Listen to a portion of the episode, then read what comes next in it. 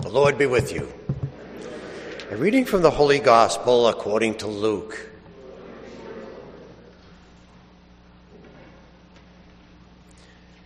Jesus began speaking in the synagogue, saying, Today, this scripture passage is fulfilled in your hearing. And all spoke highly of him and were amazed at the gracious words which came from his mouth.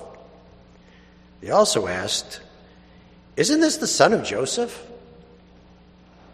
He said to them, Surely you will quote me this proverb Physician, cure yourself and say, Do here in your native place the things that we heard were done in Capharnaum.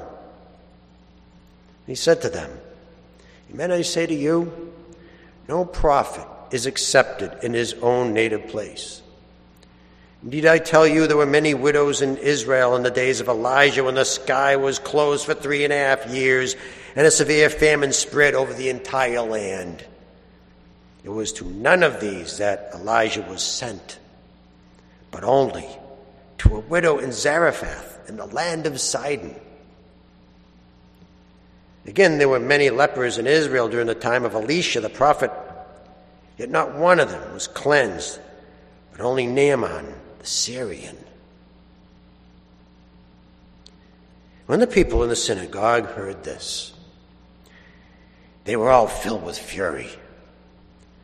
They rose up and drove him out of the town, and led him to the brow of a hill on which their town had been built to hurl him down headlong.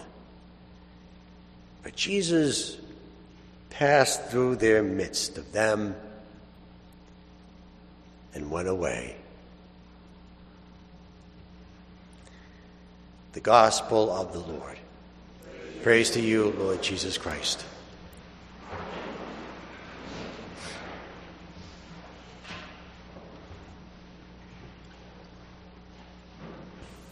Fifteen years ago, I went into a Sears department store. The reason why is because they had something I wanted, and I had something they wanted.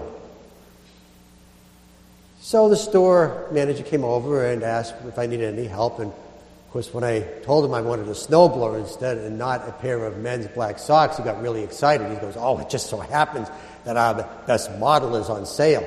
And not only that, but there is a five year warranty. We'll actually go to your house and fix anything. Service and parts will be free. And on top of all that, in addition, we have the easy start. All you have to do is push the button. You don't have to pull the cord anymore. And I said to him, I'll buy it.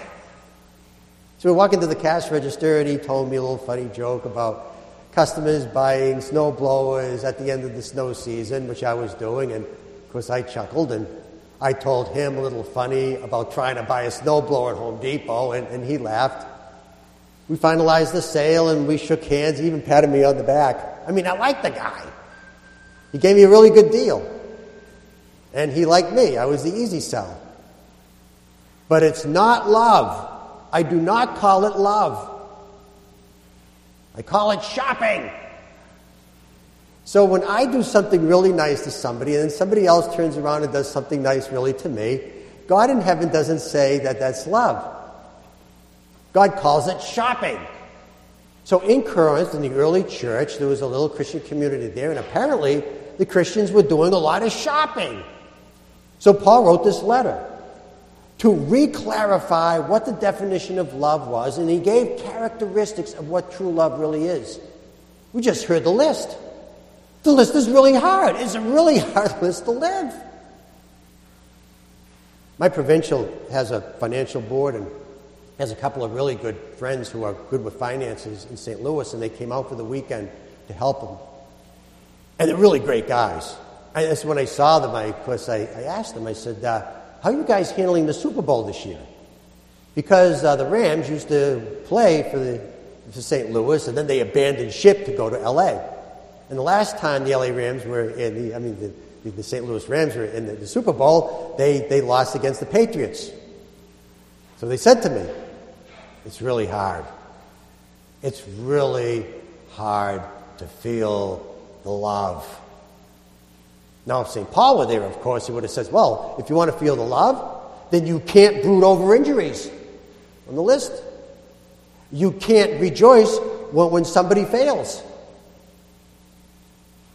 But it's a hard list. I mean, look at the first thing on the list patience. Patience. Which one of us can claim that we're experts at patience? I, had a, I was at a wedding rehearsal in one of the parishes in the diocese. And the bride came up to me and says, You know, we have some musicians from Berklee School of Music where we go to school, and, and uh, we, we, could we get, could we borrow some folding chairs for them? So I went into the sacristy, and there was an elderly priest there, and I asked him, Gee, I, I hate to bother you, but do you have some folding chairs for the musicians? And he said to me, Tell them to use the pews. And he said it like that with a really harsh tone. And I said, Well, the, the cellos, cellos, hard to play in a pew. Finally, he gave me the, the folding chairs. Then we started the rehearsal, and I said, Please be seated for the readings.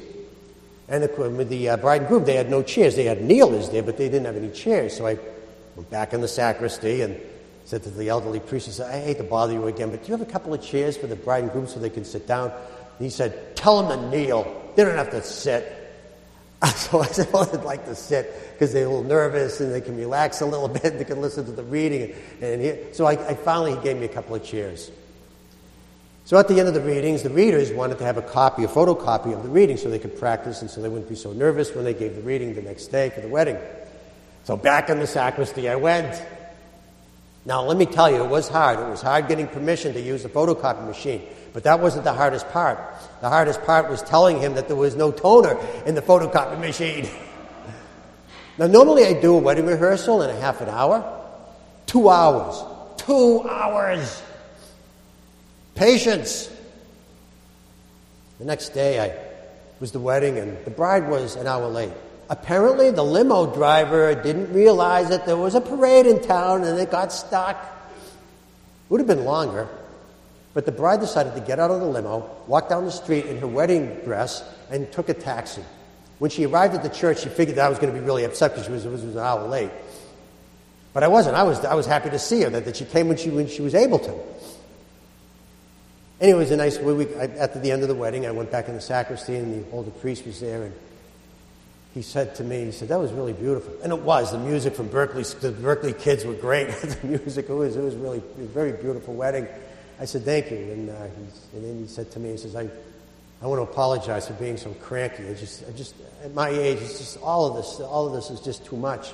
I says, I understand. And then he says, I want to also apologize for the, for the bride being late. You, and you have a busy schedule and you're hanging here all day. I says, that's not your fault, no problem. And then he said this to me You are the most patient man I have ever met in my entire life. Which goes to show that at least I have one on Paul's list covered. I got to get the others. Well, here's my point. Here's my point. Paul's list to, for the qualifiers for love is a hard list. It's really hard. And we can walk around life not feeling the love every day. But if we take his list to heart and we can live this list, a late bride will never ruin your day. If you can take Paul's list and incorporate it in your life, you will never, never have a bad day in your life again.